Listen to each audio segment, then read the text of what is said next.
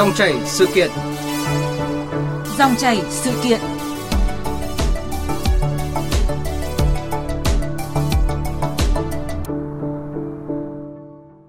Thưa quý vị và các bạn, đúng 8 giờ sáng nay, 18 tháng 7, Bộ Giáo dục và Đào tạo đã công bố điểm thi tốt nghiệp trung học phổ thông năm 2023, sau đó là phân tích phổ điểm – qua những thông số này, người dân, nhà quản lý giáo dục phần nào đánh giá được tình hình học tập của thí sinh, mức độ khó dễ của đề thi.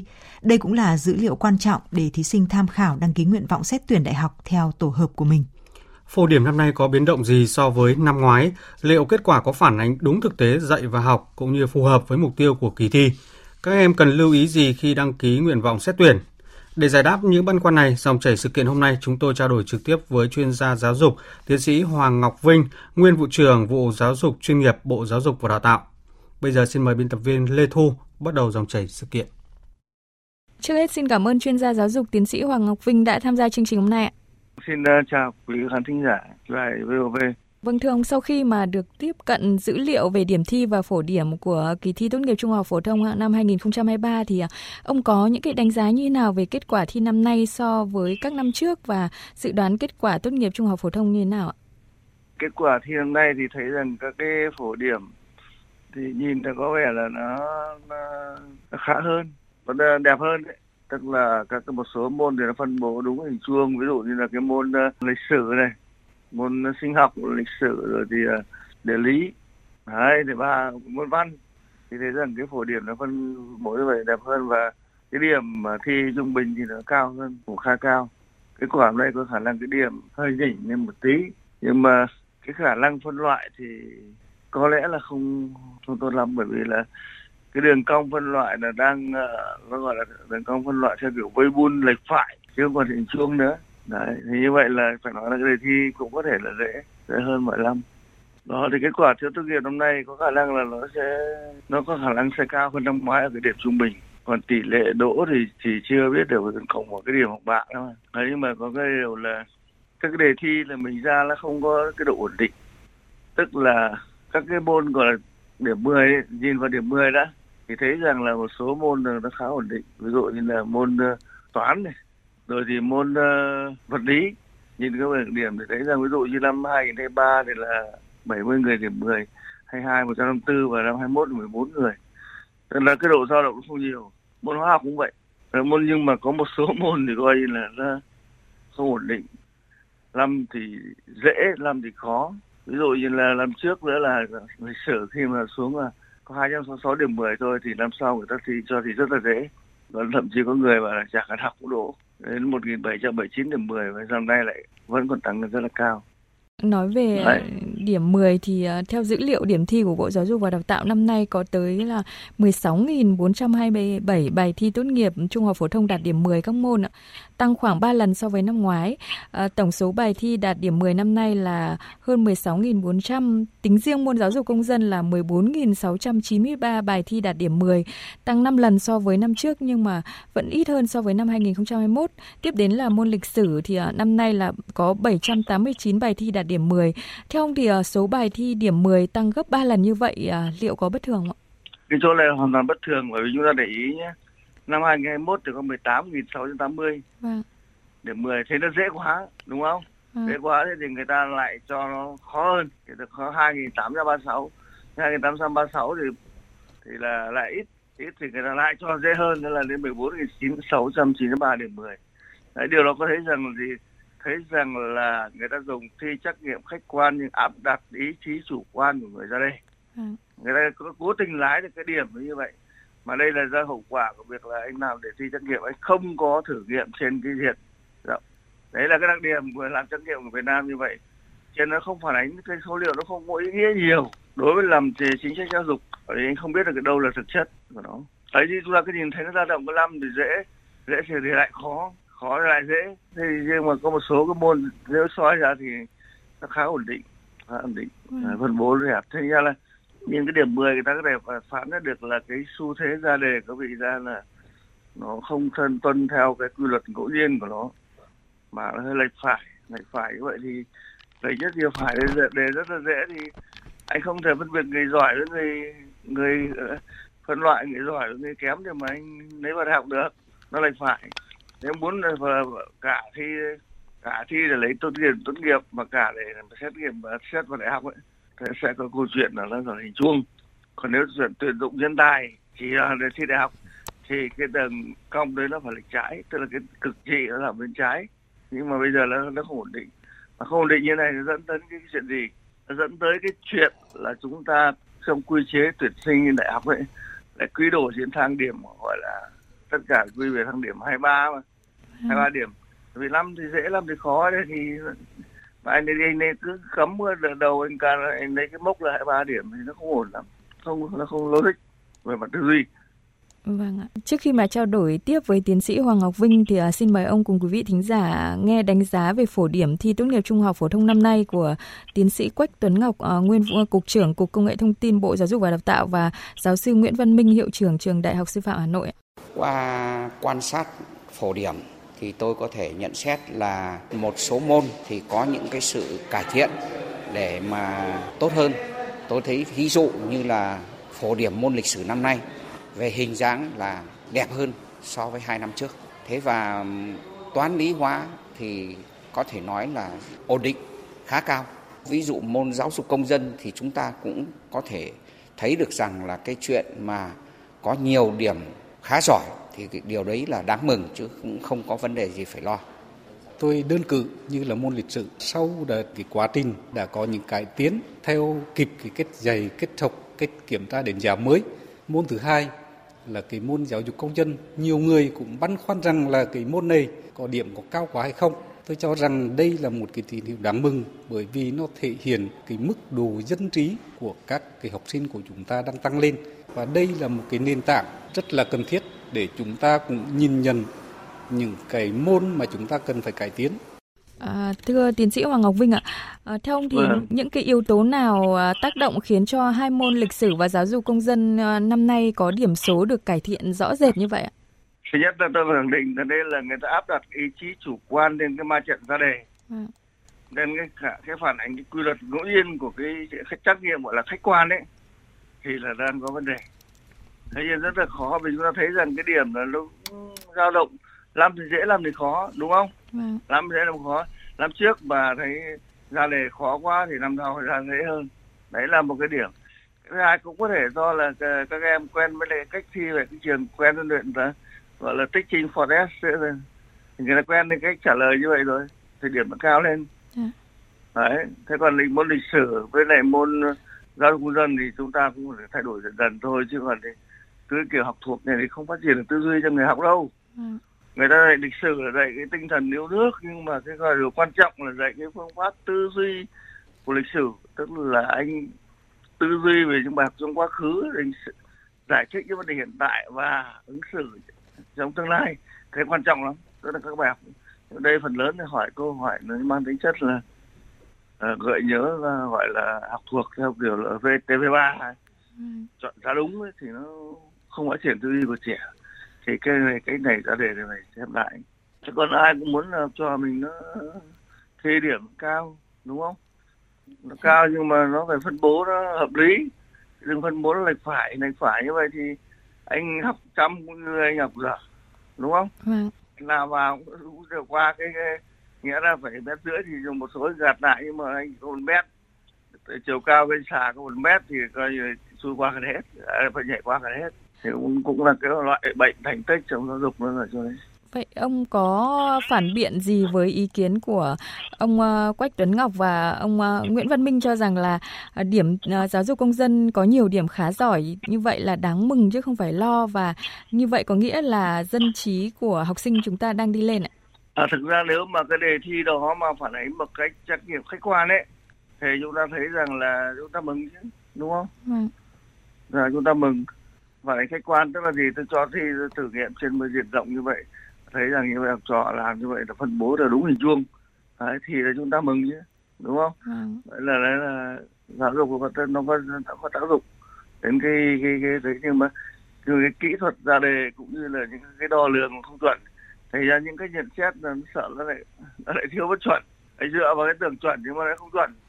Thế ví dụ đường cong vây bun và đường cong phân bố điểm nó lệch ra hoại như vậy thì thì là anh không phân loại được. Dễ khó như nhau mà. Ừ. học giỏi học, học kém như nhau.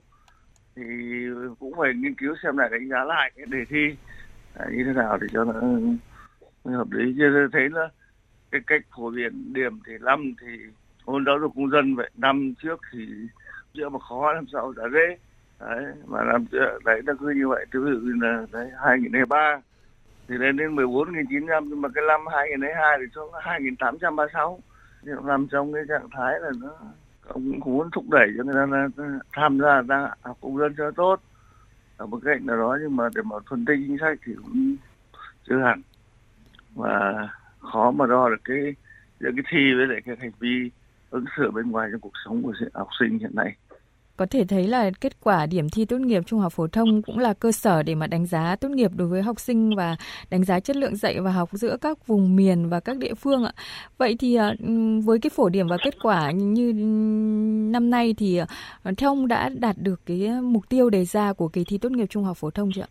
Mục đích của đề thi tốt nghiệp trung học phổ thông ấy là đánh giá 12 năm học tập à. để công nhận cho các em đạt trình độ học vấn trung học phổ thông và đồng thời có ông định là có cái đề thi mang tính phân loại này rồi để, để xét tuyển vào đại học. Và phân hóa để xét tuyển đại học. Nhưng mà cái điểm thi thì ở một số môn thì được. Cái môn sinh học môn địa lý à, hay là môn văn đấy. Thì à, môn hóa chẳng hạn. Thì cái chúng ta nhìn thì các qua các năm thì cái điểm 10 nó khá ổn định. Ừ.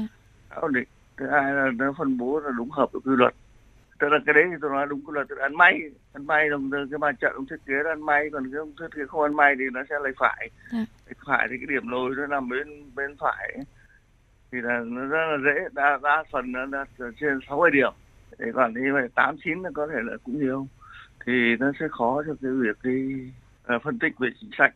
Anh tác dụng là anh xem như vậy thì anh mới đánh đo lường chính xác để anh biết rằng à cái địa phương đấy ở khu vực đấy lớp học trường học này là có cái điểm nào là tốt điểm nào là chưa tốt. Để rồi anh xem thì nó là nguyên nhân tại đâu tại nguyên nhân đầu tư hay tại đủ giáo viên nó kém đúng không? Dạ. vân vân. Thì ra chính sách nhưng mà giờ đo lường nó thực ra nó không khách quan. Khách quan bởi vì sao? Nó không có quy trình đúng không? Quy trình nó đi thử nghiệm cái bộ xét nghiệm.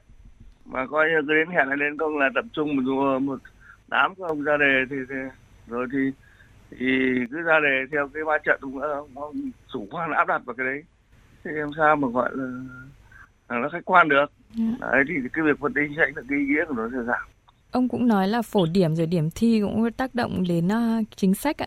Vậy từ phổ điểm này thì theo ông tác động như nào tới việc điều chỉnh dạy và học rồi cách kiểm tra đánh giá này? Đơn cử như là lấy ví dụ như là điểm thi môn tiếng Anh thấp thì uh, nên chăng là cũng cần phân tích đến cái yếu tố từng vùng, từng trường học để có thể đánh giá và thay đổi, đổi mới cách uh, dạy và học ạ? À, đúng như thế, bởi vì cái này cho thấy cái độ phân hóa rất là rõ ràng trong vùng miền. Cái dạ. vùng kinh tế khó khăn và vùng kinh tế mà còn đang còn, còn đang vùng kinh tế thuận lợi hơn. Thì người ta có thể người ta có cho con em người ta học thêm thì khả năng hơn. Thứ đó là thầy cô giáo có thể chọn được thầy cô giáo giỏi hơn để dạy. Chứ còn các cái thời khác thì vẫn là lãnh đạo cũng chưa thật quan tâm đến cái cái dạy tiếng Anh không do cái điều kiện của người ta. Thành ra dẫn tới là là, là, là cái địa phương đấy thì điểm mà kém. Thế thì phải tìm được nguyên nhân cụ thể. Đấy, nó kém tại sao? Nó kém kém độ do đủ giáo viên hay do thiếu tài liệu chương trình? Ừ. không tất cả những cái nguyên nhân đấy hay là do đầu tư vân vân. Phải tìm đến nguyên nhân để mà để mà khắc phục thôi.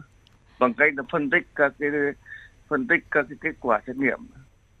Nhìn vào điểm thi và phổ điểm thì nếu mà đánh giá ngược lại về cách ra đề rồi cách xây dựng bộ đề thì ông có những đánh giá như thế nào? Nói chung là cách ra đề chúng ta vẫn là các ra đề kiểu nghiệp dư. À. không có một cái đội chuyên chuyên thiết kế đề thi một cách chuyên nghiệp và thử nghiệm. Đấy, rồi tinh chỉnh lại các cái đề thi làm sao đảm bảo đúng các phân bố theo sách vợ người ta dạy. Đấy, chứ không thể có duyệt đề ra đề thi mà để nó lệch trái lệch phải là, là không ổn. Đây là cái đặc điểm của nó.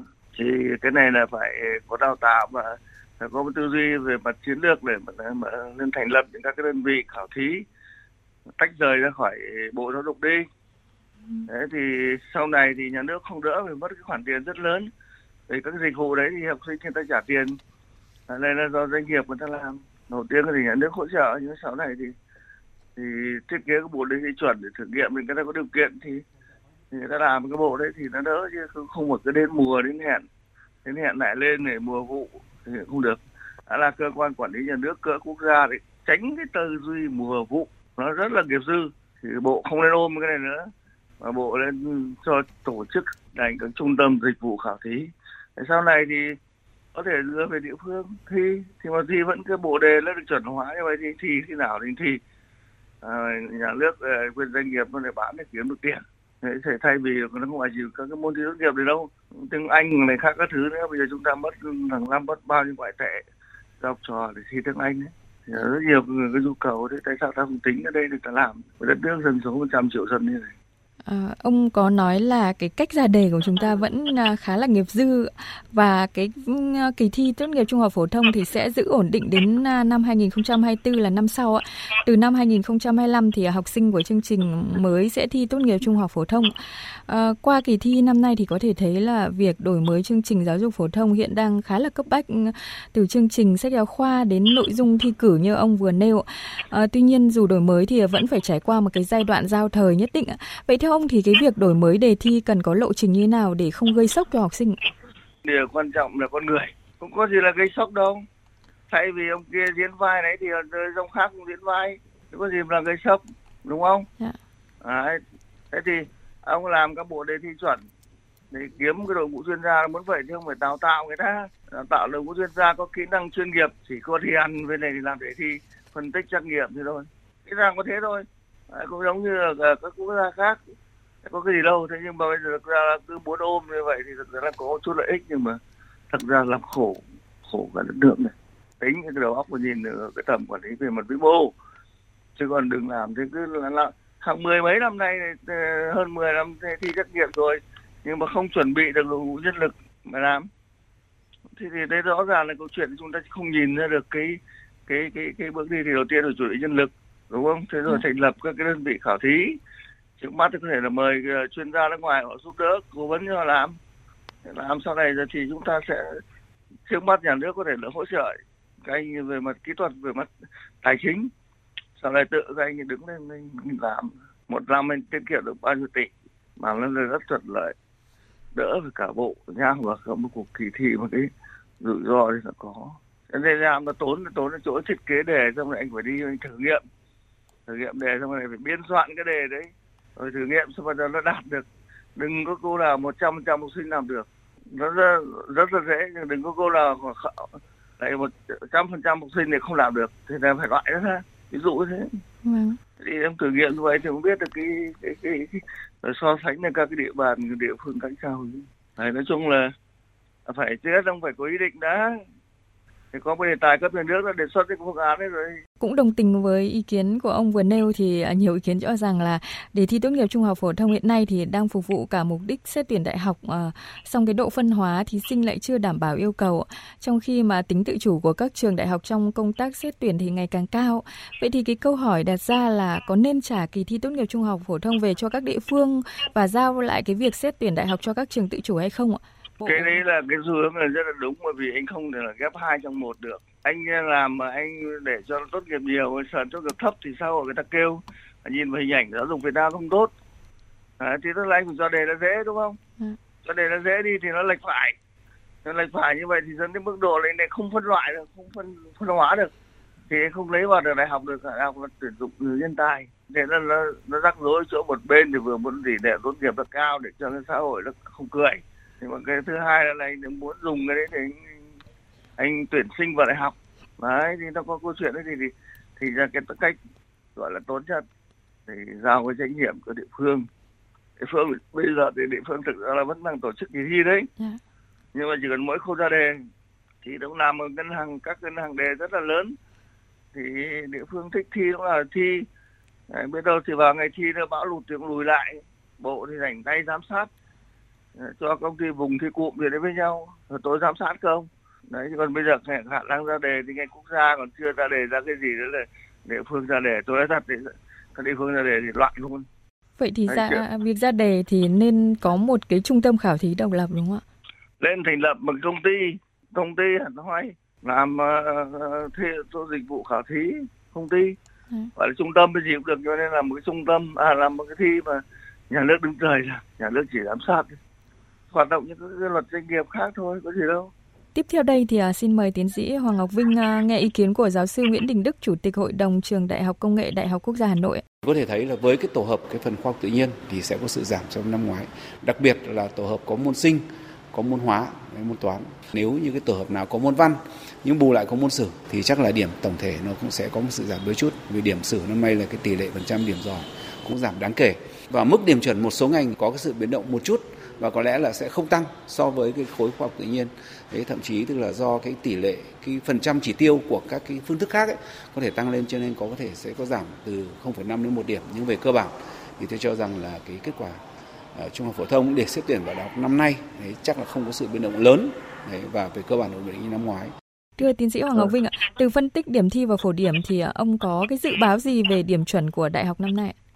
Thực ra thì điểm chuẩn năm nay thì ờ, cũng như nhiều chuyên gia đã nói có khả năng là cũng, cũng xem xem như năm các năm trước thôi yeah. Dạ. xem xem năm trước thôi bởi vì cái cái điểm nó cái điểm khá giỏi như vậy nó, nó trụ mà khá trụ mà không phân hóa được nó như năm trước thôi yeah. Dạ. chỉ có điều là tôi chả hiểu sao bộ lại lấy một cái mốc là tính quy đổi về gọi là điểm 23 điểm trong quy chế tuyển sinh đại học ấy yeah. Dạ. thì nhưng mà tôi biết là năm thì để dễ đề năm thì dễ năm thì đề ra khó nên trong cái trên thì hiển thị của mấy năm vừa rồi cái cái quả điểm này đúng không? À. Đấy, thế rồi thì những các cái um, điều kiện kinh tế xã hội dịch bệnh các thứ vân vân thì không thể nói một cách cái ổn định được do đề thi ta ra không ổn định được làm sao mà ta cố định được cái giới hạn ổn định được thì cái đấy là phải nghiên cứu cho nó hợp lý Ông, hiện nay thì khá nhiều trường đại học cũng đã công bố điểm sàn xét tuyển từ điểm thi tốt nghiệp trung học phổ thông. Vậy thì ông có nhận xét gì về cái mức điểm sàn năm nay khi mà các trường đưa ra? Cái này thì thực ra cũng ờ, rất là khó nói. Khó nói ở chỗ là à, bây giờ thì các trường cạnh tranh nhau tuyển sinh về nguồn lực rất là lớn. Yeah. Dạ. Thành ra có khả năng điểm sàn có thể người ta lấy 18, tạm gọi là quý đổi ra thành 18 điểm. Thì người ta lấy hạ ra một chút. Dạ. Lại lấy hạ một chút để rồi nó cạnh tranh nhau vào. Ví dụ như thế. Cạnh tranh nhau để vì nó vấn đề đang là tài chính và vấn đề quản trị ở đại học. Đang là vấn đề vấn nạn rất lớn ở Việt Nam. Rất là tội mặt tài chính. Chỉ khôi bao nhiêu cho đủ được. Trong cái quản lý tài chính thì không thật tốt lắm. Cho nên là cái điểm sàn này thì là người ta lại đang tính theo cái à, tính lại tính theo cái khả năng đào tạo. Tức là diện tích phòng ở của đội ngũ thầy cô giáo mà nó hơi tư duy nó cũng hơi khác với lại cái quan điểm của thế giới nói chung. Ví dụ, ví dụ xã hội thị trường nó cần những xu hướng nó cần bốn năm năm nữa cái xu hướng theo chiến định hướng chiến lược phát triển kinh tế xã hội thì người ta sẽ thấy rằng là cái xu hướng ngành nghề nào đấy thì người ta sẽ có thể là sẽ ưu tiên được tuyển. Thế nhưng mà ở Việt Nam ta thì lại cung cấp theo là về bên bên cung. Tức là có được đâu tôi đào tạo đấy mà không chú ý như kia thì thành ra là bộ như hiện nay là hầu như hình như là không có khả năng điều tiết về cái cái cái cái tuyển sinh. Tức là anh cho người ta tự chủ nhưng sẽ có một số cái ngành nó mất cân đối. Về cân đối về trình độ hay là cân đối về nghề cân đối về ngành nghề. Thì anh lúc rồi phải khống chế bằng cái có thể bằng cả tài chính và có thể bằng cả cái cái cái cái cái, cái tiêu chuẩn. Ví dụ như thế cái ngành y khoa mà đang ờ, nhảy vào ao ao này thì tôi sẽ yêu cầu cái chất lượng. Thì tôi quy định hẳn là số sinh viên trên giảng viên là ít đi. Thì cái đấy trong trong tay của bộ, những cái một số cái tiêu chuẩn bộ có thể điều tiết được, nhưng mà như là ờ, có lẽ bộ chưa nghĩ đến cái chuyện đấy. Vâng. Từ 8 giờ ngày 10 tháng 7 đến 17 giờ ngày 30 tháng 7 thì thí sinh sẽ đăng ký điều chỉnh nguyện vọng xét tuyển trên hệ thống của Bộ Giáo dục và Đào tạo. Chức năng xử lý nguyện vọng sẽ được mở sau thời gian này. Cụ thể thí sinh nộp lệ phí xét tuyển trực tuyến chính thức từ 31 tháng 7 đến 17 giờ ngày 6 tháng 8. À, sau khi mà biết điểm thi tốt nghiệp trung học phổ thông thì theo ông thí sinh cần lưu ý điều gì về cái việc mà đăng ký rồi sắp xếp nguyện vọng, đặc biệt là với những cái thí sinh mà trúng tuyển phương thức xét tuyển sớm ạ? Việc đăng ký thì, thì chọn phân tích phân tích đến các cái một là cái nhu cầu nguyện vọng cá nhân của mình à. và xem lại những các cái điểm của năm trước như thế nào. Nếu ta xem xem như vậy thì có thể là chọn lựa những các cái để đăng ký vào. Cho chắc ăn mà đăng ký cứ nhiều được nhiều cái cái trường thì nhiều trường nhiều ngành thì nó càng tốt. Cái cái cơ hội vào đại học nó cao. Thí sinh mà định học cái ngành nào người ta có có cũng có ý định rồi thế nên thành ra cân nhắc thêm nhiều các cái khác. Ví dụ tôi thích để rồi thì quan tâm thì rồi tôi xem lại, điều tra lại, xem lại kỹ những thông tin về trường học đó. Rất nhiều thông tin lắm. Ví dụ như về địa điểm học này, về môi trường sinh thái này, về văn hóa nhà trường. Rồi xem những các phương tiện thông tin truyền thông đại chúng thì cái trường đấy nó nó dạy, người ta dạy dỗ đang có bị vi phạm cái gì không. Tất cả cái đấy là thái độ của giáo viên giảng viên của trường đối với sinh viên ờ, qua các sinh viên khác thì cũng phải có cái sự tìm hiểu tìm hiểu để sau đó chọn nên một cái ưu tiên các nguyện vọng đến một cái môi trường mà mà từ mới từ ờ, ờ, quê mình ra về trường nó một môi trường văn hóa nó không tốt. Đấy, rồi môi trường ô nhiễm chỗ ăn chỗ ở khó khăn thế thì phải tính. Tính học có mấy năm thôi mà. Thì có nhiều thông số để người tham gia nhưng mà theo theo tôi thì nó phải nghiên cứu thứ nhất là học cái đấy ra phải hiểu đó là học cái ngành để ra trường ra thì làm có thể làm được những việc gì có thể làm những việc gì ở đâu và tìm tìm hiểu điều kiện cơ sở vật chất cũng như là đội ngũ ờ, cán bộ của nhân viên nhà trường người ta có thân thiện không người ta có có quan tâm đến người học không? Chứ không cứ vào trong nhà trường thôi mà lại ứng xử như người ta chỉ, chỉ nghĩ đến tiền nong thì, thì cũng rất là khó thì phải chú ý những các cái đấy ngoài cái sở thích đam mê của bản thân thì xem cái, cái môi trường đại học Dạ vâng ạ. Xin cảm ơn chuyên gia giáo dục tiến sĩ Hoàng Ngọc Vinh, nguyên vụ trưởng vụ giáo dục chuyên nghiệp Bộ Giáo dục và Đào tạo về cuộc trao đổi ạ. Ít phút còn lại thì chúng tôi à, xin được lưu ý một số mốc thời gian mà thí sinh cần nhớ. Từ ngày 18 tháng 7 đến hết ngày 27 tháng 7, thí sinh nộp đơn phúc khảo điểm thi tốt nghiệp trung học phổ thông nếu có nhu cầu. Đến trước 17 giờ 30 tháng 7, tất cả thí sinh đăng ký điều chỉnh nguyện vọng xét tuyển không giới hạn số lần trong thời gian quy định đăng ký trên hệ thống của Bộ Giáo dục Đào tạo. Từ ngày 19 tháng 7 đến ngày 24 tháng 7, thí sinh được cấp giấy chứng nhận tốt nghiệp tạm thời, trả học bạ và các loại giấy chứng nhận liên quan bản chính và giấy chứng nhận kết quả thi tại trường trung học phổ thông của thí sinh. Ngày 20 tháng 7, Bộ Giáo dục Đào tạo công bố ngưỡng đảm bảo chất lượng đầu vào hay còn gọi là điểm sàn của khối ngành sức khỏe và ngành đào tạo giáo viên có cấp chứng chỉ hành nghề. Từ ngày 31 tháng 7 đến 17 giờ ngày 6 tháng 8, thí sinh nộp lệ phí xét tuyển trực tuyến. Ngày 22 tháng 8, các trường đại học thông báo điểm chuẩn, danh sách thí sinh trúng tuyển đợt 1. Trước 17 giờ ngày 6 tháng 9, thí sinh hoàn tất xác nhận nhập học trực tuyến đợt 1 trên hệ thống. Từ ngày 7 tháng 9 và kéo dài tới tháng 12, các trường đại học xét tuyển bổ sung nếu thiếu chỉ tiêu.